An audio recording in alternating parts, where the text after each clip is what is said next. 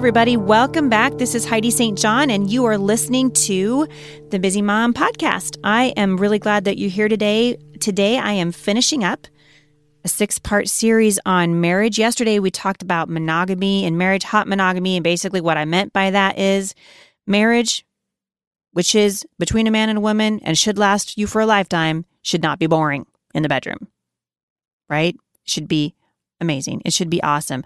Um, you know that our that our podcast is sponsored. And our sponsor is Five in a Row, and you can hear more about that at the previous podcasts. I've given you a little bit more information, but I hope that you will go check them out. We can't do a podcast without a sponsor, and so we appreciate uh, Five in a Row and their commitment to families and their desire to help us get this podcast out to you. So thank you, Five in a Row. All right, I want to finish up the series by kind of jumping into, and I was talking to my husband briefly about this. This is a tough subject. In fact, I probably will come back to it because this is a tough subject to really dig deep into in a 10 minute podcast. And I know that most of you listening to this only have 10 minutes every day, which is why we decided to make the podcast really short because we just want to give you a shot in the arm. But I want to talk to you really quickly because I told you I wrote a blog post over at The Busy Mom about pornography and its effects on marriage. And I want to take you to God's word, which even if you've been listening to me for very long, you know I'm a woman of faith. I believe that the answers that we're looking for can be found in God's word. So I want to start there today. Philippians 4 8 says, Finally, brothers, whatever's true, whatever's noble, whatever is right, whatever is pure, whatever is lovely, whatever is admirable, if anything is excellent or praiseworthy, think about these things. Now, the reason I share that verse for you is because I have talked to many women and heard their stories over the years who have experience with porn inside their marriage and they you know their the reasons for getting into it are are varied and vast but there is a common denominator and the common denominator usually is it starts out with a need on the part of one partner or the other. And actually, there are a lot of women who are really deep into porn now. But I still think that the vast majority of people who struggle with this are the husbands, the men in the relationship. And the, the thing that I've noticed is there's a need that's not being fulfilled. It starts that way. And then, like any other uh, habit, especially a habit that's not good for you, becomes an addiction. And it's very hard to break free from that. I want to encourage you that if you're in that situation today and you're listening to me right now and you're thinking, we've allowed this into our marriage and it has poisoned the well of our marriage, the wellspring of our marriage, to be real about what's going on in your life. Be honest about it. There are so many um, opportunities and resources out there for people who are trying to break free from the addiction of pornography in their marriages. Don't make excuses for allowing something that is sinful into your marriage. See, we were created by God to be able to have awesome sex. There's more, we were made for more than having babies. We were made to be able to enjoy a sexual relationship. It does something for our souls as a husband and wife and it knits our hearts together and strengthens our union. And we were created to be able to enjoy sex and marriage. God wants you to be able to enjoy it. It's all over His Word. He created you just the way you are. But we weren't created to go outside of the bonds of that vow that we made with the Lord. So if you're struggling with that today, I really want to encourage you be real about it. Uh, there are um, addiction recovery groups. And I, I just heard from a woman the other day who wrote to me a story about uh, seeing her father and his addiction to pornography and what it did to their, their family and the healing that they found uh, through a sexual addiction group that was at their church. And her father had the courage to go with his wife and say, "Listen, we've we've really got a problem," and he was able to be set free from that. So there is freedom and there is hope for that, and I really want to encourage you in that area. The other thing that I want to talk to you about today is the importance of enjoying the gift that God's given you to be able to have children. I'm not here to tell you that birth control is a sin because I don't believe that, and I'm not here to say everybody should have you know as many kids as I do because I don't believe that. But what I what I do want to to uh, bring up to you and and leave you with in this series as we're talking about marriage and building a family is the precious precious gift that having children is. I think that we've lost perspective. And I, I've seen this over the years in the homeschool community. It has really grieved me.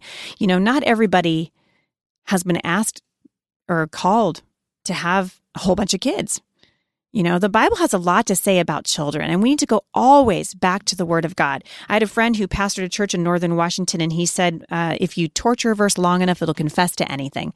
And I think, man, as a Christian community, boy, we're sure good at twisting the words of the Word of God to make it say what we want it to say.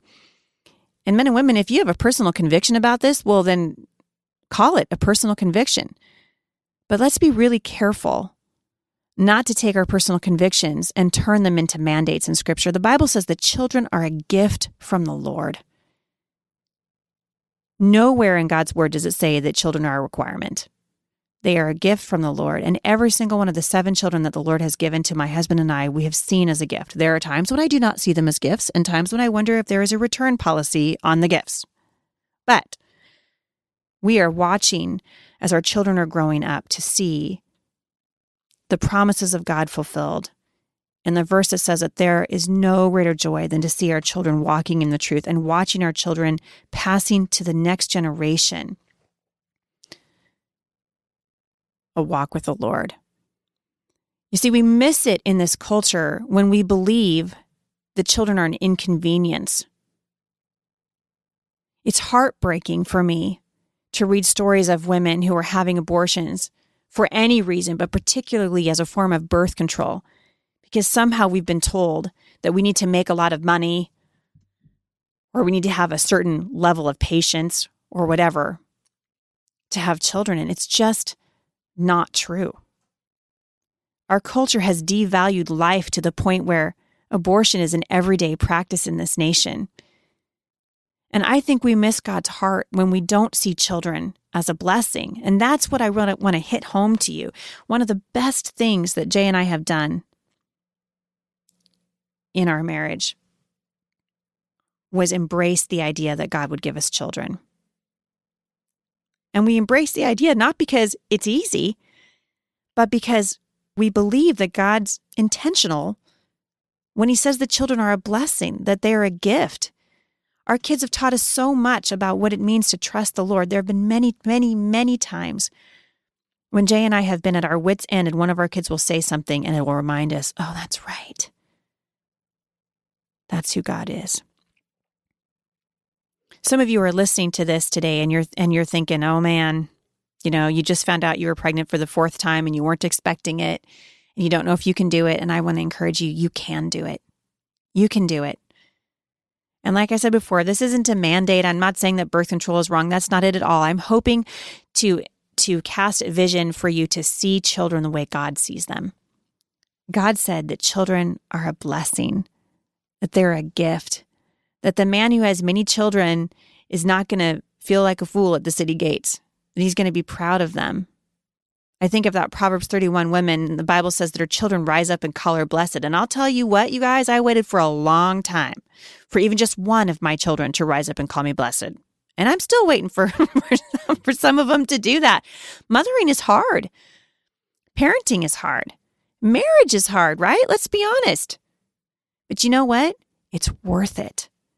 Nothing that we do in this life that's worth doing is easy.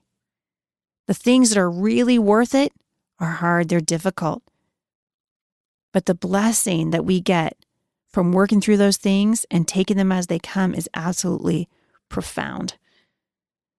I hope that you will take something away from this series that we've done on marriage and family and just thank the Lord for what He's given you. Look at your children the way God looks at them, not the way the world tells you to see them, but the way God sees them. God said, Children are a blessing. They are a gift from the Lord, like arrows in the hands of a warrior, are the children that are given to you and your husband when you're young. Got kids? Then praise the Lord. He's doing something in your life that is going to benefit you for years and years to come, and hopefully, by God's grace and His mercy, change a generation for the gospel of Christ. For more encouragement, visit me online at thebusymom.com.